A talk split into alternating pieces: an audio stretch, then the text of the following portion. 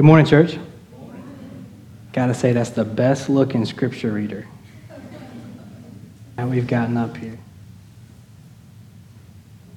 Church, I'm so glad that you're here worshiping with us today. Um, if you're new to Connection Church Athens, I want you to know that one of the things we love to do here at our church and something we hold very uh, dear is the practice of preaching through entire books of the Bible.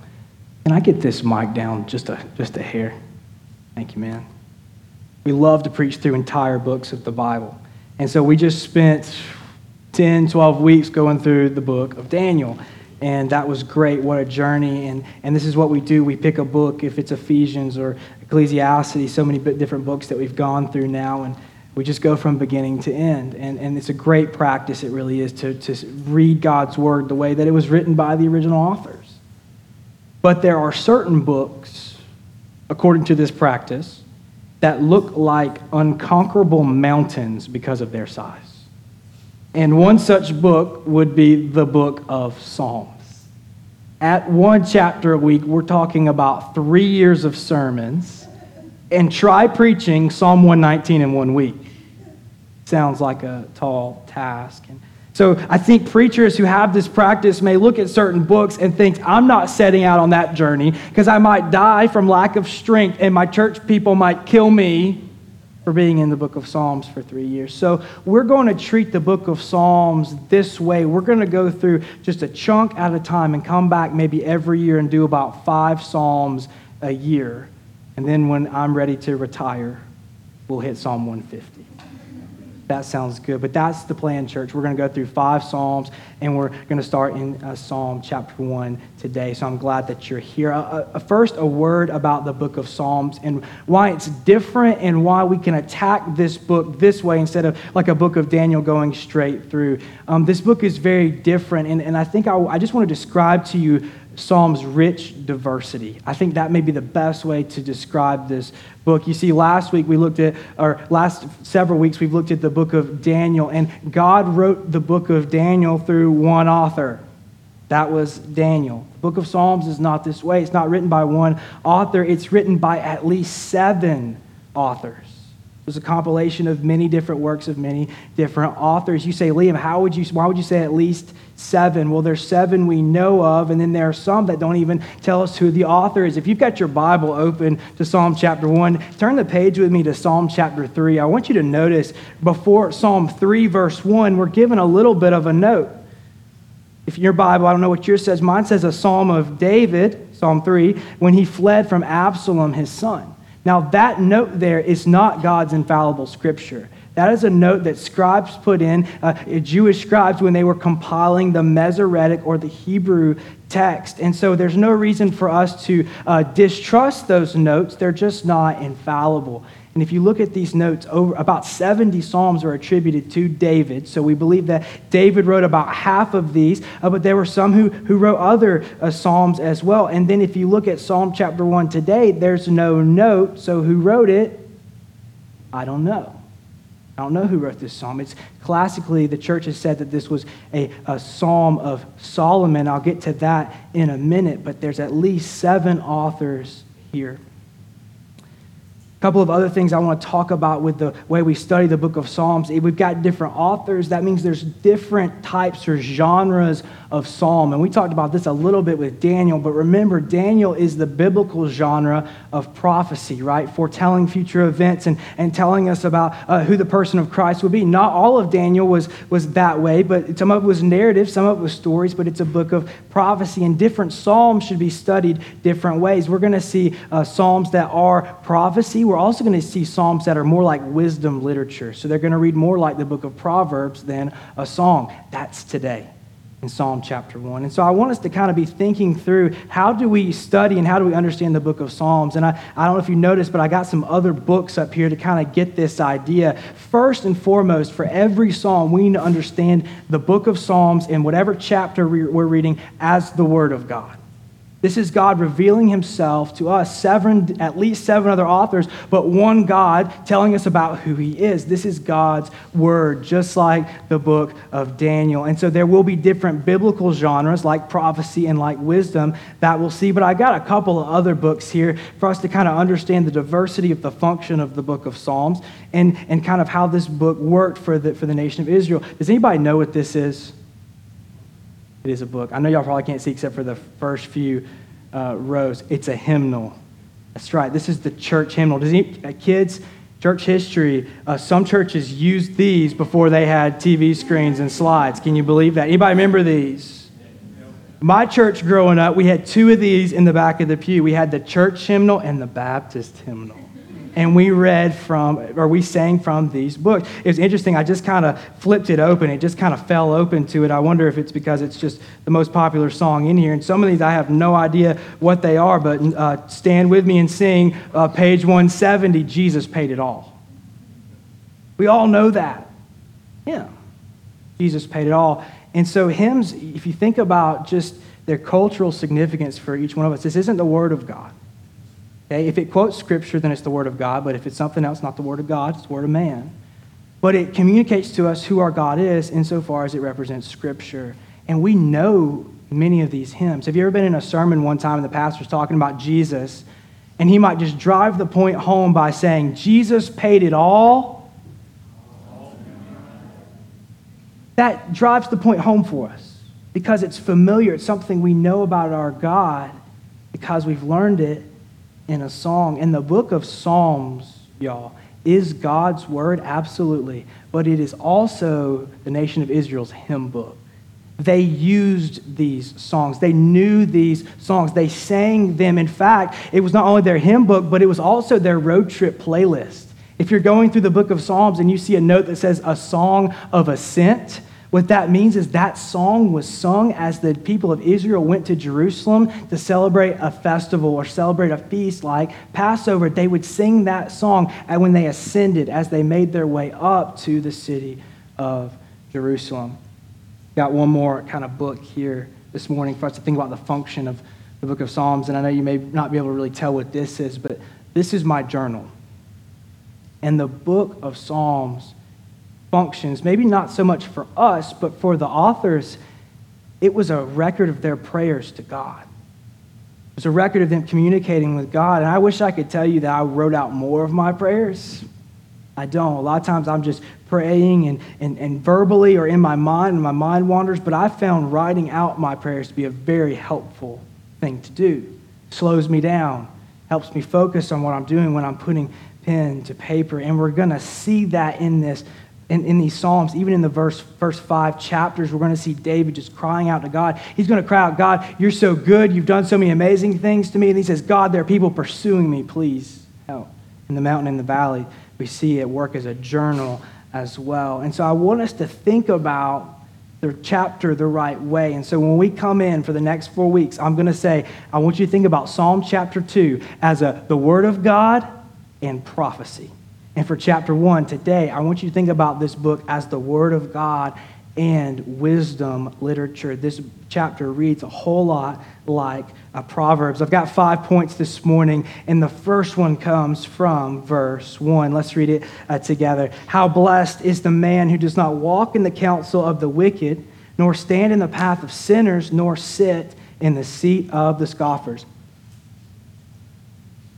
One more thing to mention about the book of Psalms is because there were seven different authors, somebody had to get all of these works together and bring them into one book. And there's a reason why Psalm chapter 1 kind of kicks off the rest of the book of Psalms. And it's saying, Blessed is this person who is free from sin. Blessed is this person who, who reads the word of God. He will be blessed in what he does. And that's my first point this morning is that the righteous have been freed from sin. That's what we see he's saying in, in verse 1. How blessed is the man. He starts the entire book of Psalms off with an exclamation. You see this? It's like, you know, you're at a wedding and the bride walks down the aisle and you would say, How beautiful. Or you would see a baby for the first time and you would say, How precious. This psalmist is kind of imagining the righteous man and he's saying, How blessed is this person? What does it mean to be hashtag blessed? What does it really mean? You translate this word from Latin or Hebrew into English, it literally means happy. And I want us to consider those two English words for a moment. I think we've cheapened the meaning of both of those words. Happiness really has no spiritual value, it just means in the truck, windows down, listening to a country music song. That's kind of our definition of, of happiness. What's our definition these days of blessed? Hobby Lobby culture. What do we say? We're blessed to be Southern, blessed to be a dogs fan. Careful, because then we're saying Alabama people. I mean, what are we saying theologically? I mean, you know, cast out, get them out of here. We've kind of cheapened that word. Because to be blessed, a biblical understanding of that word is this is the most desirable state a human could have. And it is the favor and compassion and love of God so this person is in right relationship with God. That's what it means to be blessed. It doesn't mean to be from a, per, a certain part of the country or root for a certain team or have this many kids. It means Jesus has forgiven my sin. That's what it means to be blessed. And the psalmist starts with how blessed is the man. This person isn't dead, he's alive. He's not a stranger to God, he's a friend of God. He's not carrying the guilt of his sin, he's been set free. This man is blessed. And church, I want you to know that in Christ there's only one kind of blessed. There's no varying degree of blessed. It's not like Jamie's more blessed than me or James might not be quite as blessed as me. In Christ, we are all blessed, and it's the kind of blessed that can only be described as our cups overflowing, every spiritual blessing, good measure, pressed down, shaken together, running over, lavished on us in Christ. Only one kind of blessed. No degree. He says, How blessed it's the man. He's looking at this guy. This guy is blessed. Different because he's in right relationship with God. Why, why is he blessed? Is he blessed because of the great things he's done? No, he's blessed by what he's been freed from. He's blessed by what he doesn't do, not what he does. He does not walk in the counsel of the wicked, nor stand in the path of sinners, nor sit in the seat of the scoffers. Now, sometimes when we read a psalm like this, we think, all right, dude, you just said the same thing three times. What are you talking about here? And we just kind of gloss over. But I want you to notice there's a progression here. He's talking about the whirlpool or the gravitational pull of a lifestyle of sin that will take you and tempt you and get you to fall once and, once and then set you out on a path to make you into someone you don't want to be.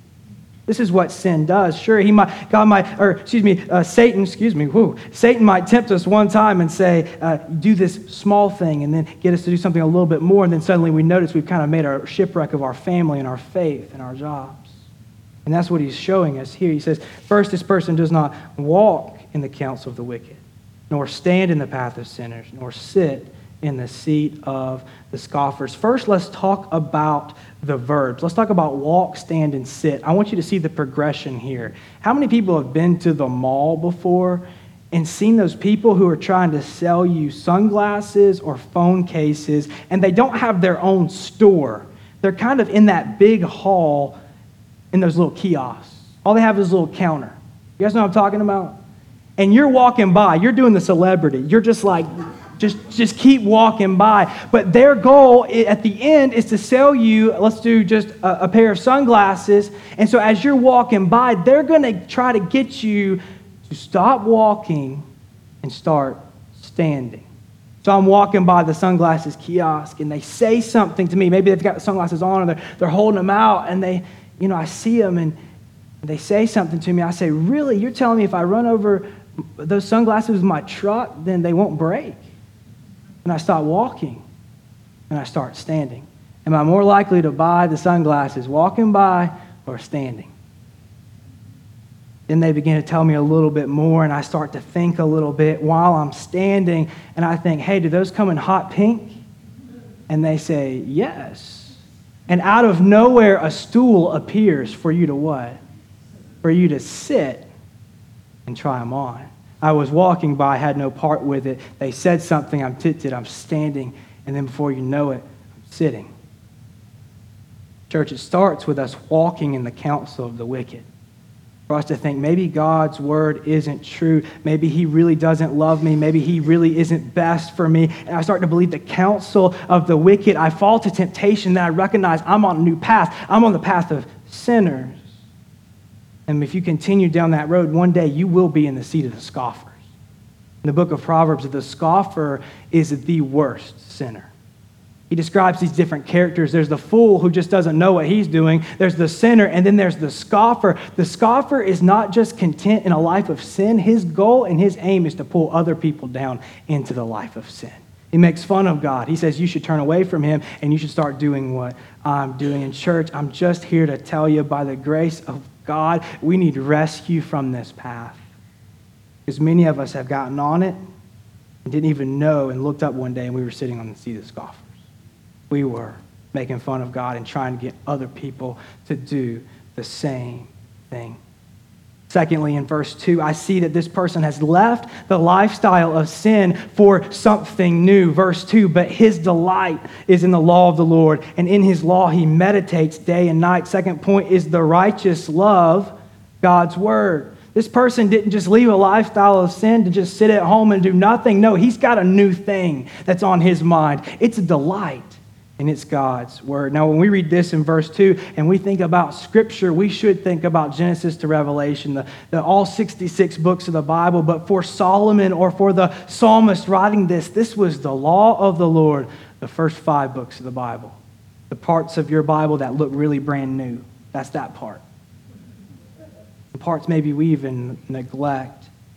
His delight was reading about the creation of the world and God establishing the old covenant and God being faithful through generations and delivering the Israelites out of slavery and giving them a law to communicate his holiness and preserving them in the wilderness and teaching them about purification laws and the holiness of God and the numbers and the record and the census of all that God had done in providing a nation for uh, the nation of Israel, bringing them out. And then Deuteronomy's farewell addresses of Moses just saying, Be faithful to God. His delight was in that law. And it says, And he meditates on it day and night. In the Hebrew, that kind of idiom, day and night, literally just means all the time. He meditates on it all the time. I was thinking about this idea. How do you know if you liked the song or if you liked a movie or you liked a book? It's when you put it down or turn it off and then you go away and you're still thinking about it, right? If it's a good song, you're going to be, mm, mm, mm, you know, you're going to be kind of doing the chorus again. It's super catchy right? If it's a movie that you like, you're walking out of the theater and you're not just thinking about, hey, where we're going to go eat, which like, what'd you think about that ending? Did you like that? You, you're, you're not content to just let it sit and walk away. You want to meditate on it. You want to fill your mind with it. What's your attitude toward the Word of God? Is it to read it, to check it off our boxes and say, I'm a good little Christian? I, I read it today and then go on and do what we want to do? Or do we fill our minds continuously with the Word of God? He says it, he delights in it, he loves it. It's not a chore for him, and he meditates on it day and night. I think about James chapter 1, perhaps the New Testament equivalent to wisdom literature. James 1, uh, the the apostle or, or, James the evangelist tells us about the kind of opposite dispensation to the Word of God. Someone who would put it down and forget about it. He says, But prove yourselves doers of the Word and not just hearers who deceive themselves. For if anyone is a hearer of the Word and not a doer, he is like a man who looks at his natural face in a mirror. For once he has looked at himself and gone away, he's immediately forgotten what kind of person he was tells us really two things in this passage about why we forget the Word of God. And the first one is that we don't apply it. He says if you hear it but you don't apply it, you're probably going to forget it. This person who, who sits and listens to a sermon on Sunday morning, but they don't delight in God's Word and they don't receive the Word of God, they don't apply it, they're going to forget it.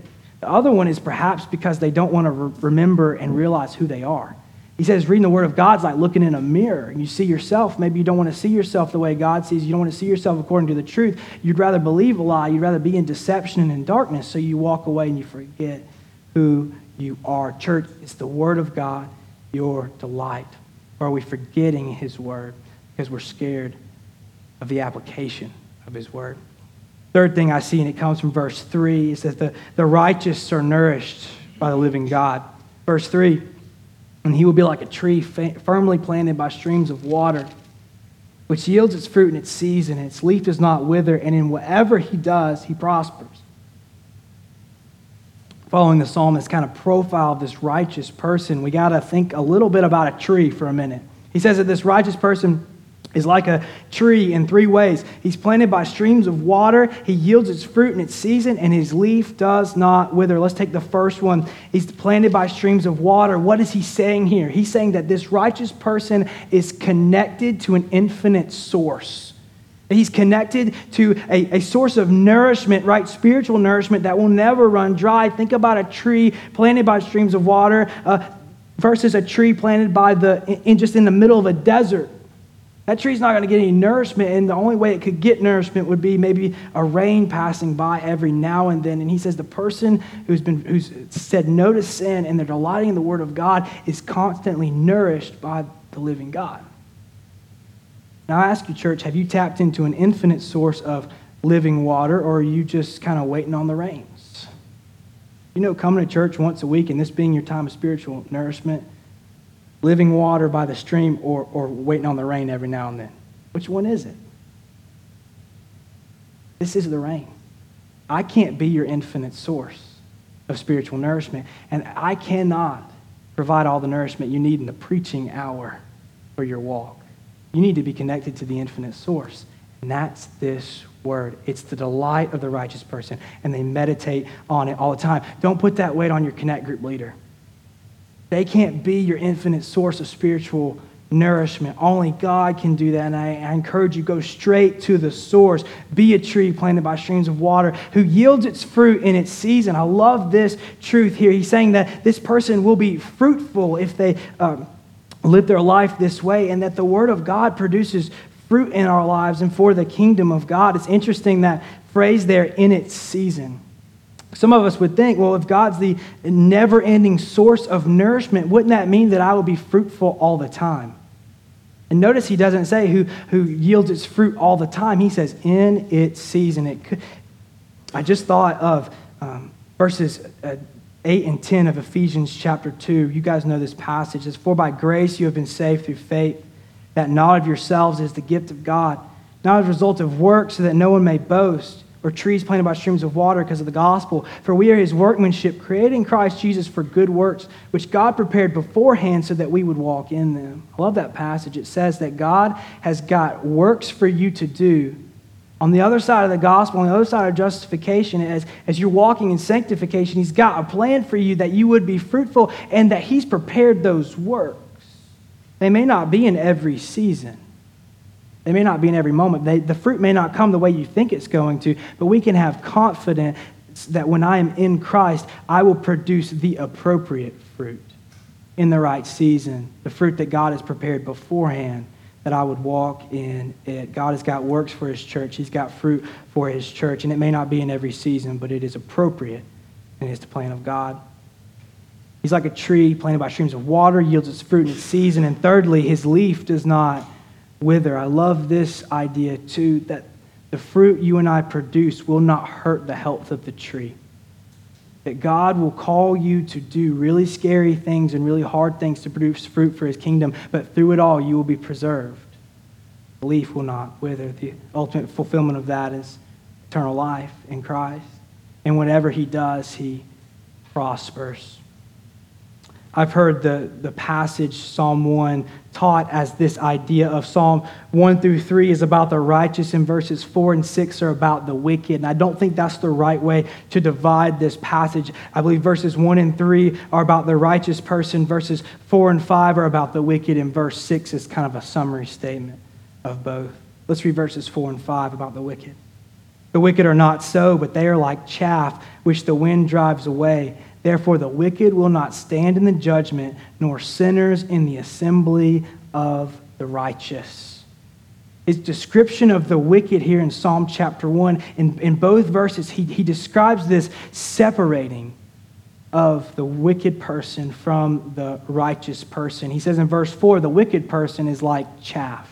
Chaff is kind of that non nutritional part of a husk of wheat And he says that the chaff will be driven away by the wind. We actually did this one time growing up. I remember um, we grew corn and we had so much uh, husk kind of in the, the kernels of corn. And so we got a box fan, no joke.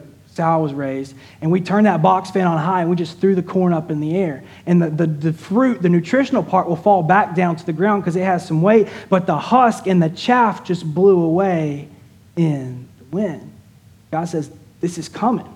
The wicked will not last. He's right. You know, you think about the church reading this, we think, why is the wicked person being blessed? Why does it look like they're prospering? He says, that's not going to last. They're like the grass, they're going to fade away. They're going to be blown away in the wind. Notice the separation language in, in, in verse 5, too. Therefore, the wicked will not stand in the judgment, nor the sinners in the assembly of the righteous. He says there's coming a day of judgment, and the wicked will not stand. The righteous are there, they're assembled. The wicked person will not be there. And he's describing for us, church, this future time when righteous and wicked people will be separated. We live in this season right now where there are people in our families and in our workplaces and in um, the university, and, and, and we're all mixed up together. The chaff and the fruit aren't separated, they're living together and working together. Jesus told us in Matthew 13, and by way of parable, that there will be wheat and weeds growing together. But that one day, believers and unbelievers would be separated and the fruit of the path they're on would come to pass, and the righteous would go to everlasting life with God, and the wicked would go to everlasting punishment and torture, separated from the presence of God. And I think because we're in this season of the righteous and the wicked person together, our minds are not think, seeing the sense of urgency here. We're thinking, oh, that's way in the future. We don't have to worry about that. Or even the line of righteous and wicked starts to get blurry. Oh, that's a pretty good person. I know they don't believe in God and that they've actually rejected him and they don't have faith in Christ, but you know, they live next door to me. We have the same type of grass. How could they be chaff and I be? And the most loving thing I can tell you, church, even in this room, we cannot be so naive to believe that everyone here is saved. We can't do that. We can't operate that way. Even us, all of us sitting here today, everybody wearing a black Connection Church Athens t shirt. Sometimes it's hard to tell. But we're told at the end of time, God will separate and his judgment will be just. Notice this summarizing statement in verse 6, fifth point. How do I get on the righteous way? For the Lord knows the way of the righteous, but the way of the wicked will perish. Verse 6 in the Hebrew literally means that the Lord guides the way of the righteous. He knows, he knows the way. He's the guide. He's heading out in front. He knows that way. That's the way it leads to life. But the wicked will perish.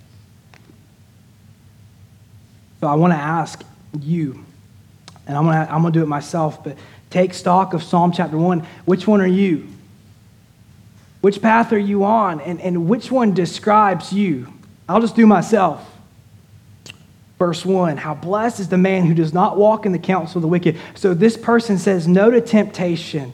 They do not stand in the path of the sinners. They, they have no sinful lifestyle or no sinful patterns in their life, and they've never made fun of God or actually drugged somebody down. Uh, I'm not doing so good after verse 1. I'm going to let y'all know. I've believed the lies of the world. I've taken part in the ways of the world. But this person, let's see if I can do good on verse 2. Let's see if, let's see if I can redeem myself. But his delight is in the law of the Lord, and in his law he meditates day and night. I've actually done a lot of meditating on Netflix. I don't know if I've done so much meditating on the law of the Lord. Sure, I read my Bible. Sure, I know some things about Scripture. My life, from beginning to now, been marked by a person who delights in the law of the Lord. I'll be honest, I think I fall short of verse 2 as well. Let's try verse 3. Maybe we can, we, can, we can salvage the series. He will be like a tree firmly planted by streams of water which yields its fruit in its season, and its leaf does not wither, and in whatever he does, he prospers.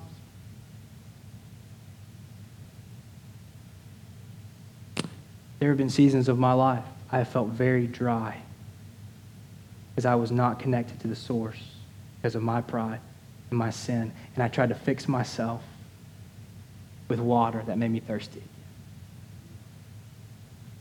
I think I fail verse 3 as well. It is healthy, it is right, church, for us to identify with verses 4 and 5 on our own merit. You and I are not verses 1 through 3. We've fallen short of verses 1 through 3. They are the glory and standard of God. We can't be called righteous people on our own. It's impossible. I want you to notice, too, something I thought about this week. Verses 1 through 3 don't describe Solomon. I think I almost had that idea that the author was talking about himself. But it, it doesn't read that way. It's how blessed is the man. If it was about the, the author, he would say, How blessed am I? But my delight is in the law of the Lord, and in, my, in his law I meditate day and night. He's not describing himself, he's not describing us. Who's he describing? Who's the only person who fits the description of verses 1 through 3? Jesus. It's all about him, even in Psalm chapter 1. Jesus came, he, the word became flesh, and he always rejected the counsel of the wicked. He never stood in the path of sinners, and he never sat in the seat of the scoffers. He was righteous, he was holy. He never participated in their way. Y'all think about he ate with them, he loved them, he saved them, he healed them, but he never took part in their ways. Incredible. He always delighted in the law of the Lord. Satan tempted him in the wilderness, and he, he threw scripture back in Satan's face. And he was firmly planted by streams of water. Yielded his fruit in its season. And there was one moment we could have said his leaf was, was withered, and that was the moment of the cross. God raised him from the dead, and he is alive forevermore. His leaf does not wither, he's alive. And the work of Christ was not just to come down here and, and be a model. Luke 19, verse 10, tells us he came to be a model, but he also said that the Son of Man came to seek and to save the lost.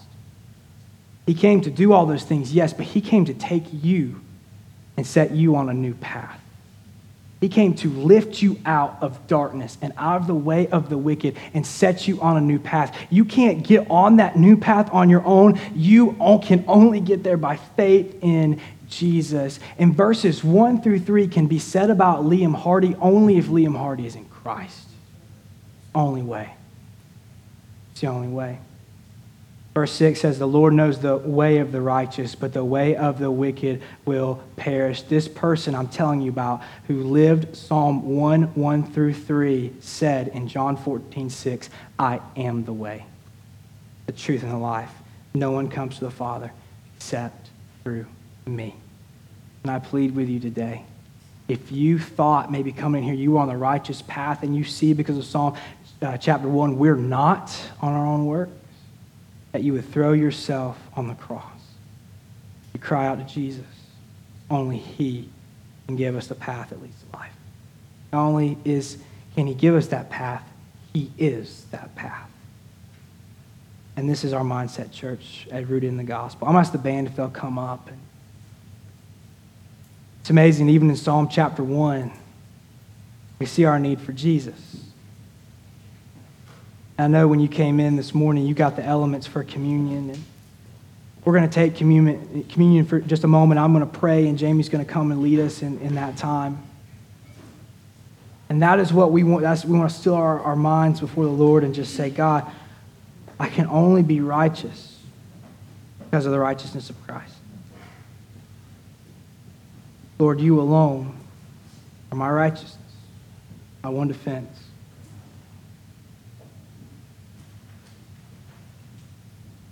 Maybe in this time, as we take the elements, we can just leave our pride at the door and look to our King. And then we'll respond with a song. Let me pray for us, and then we'll continue.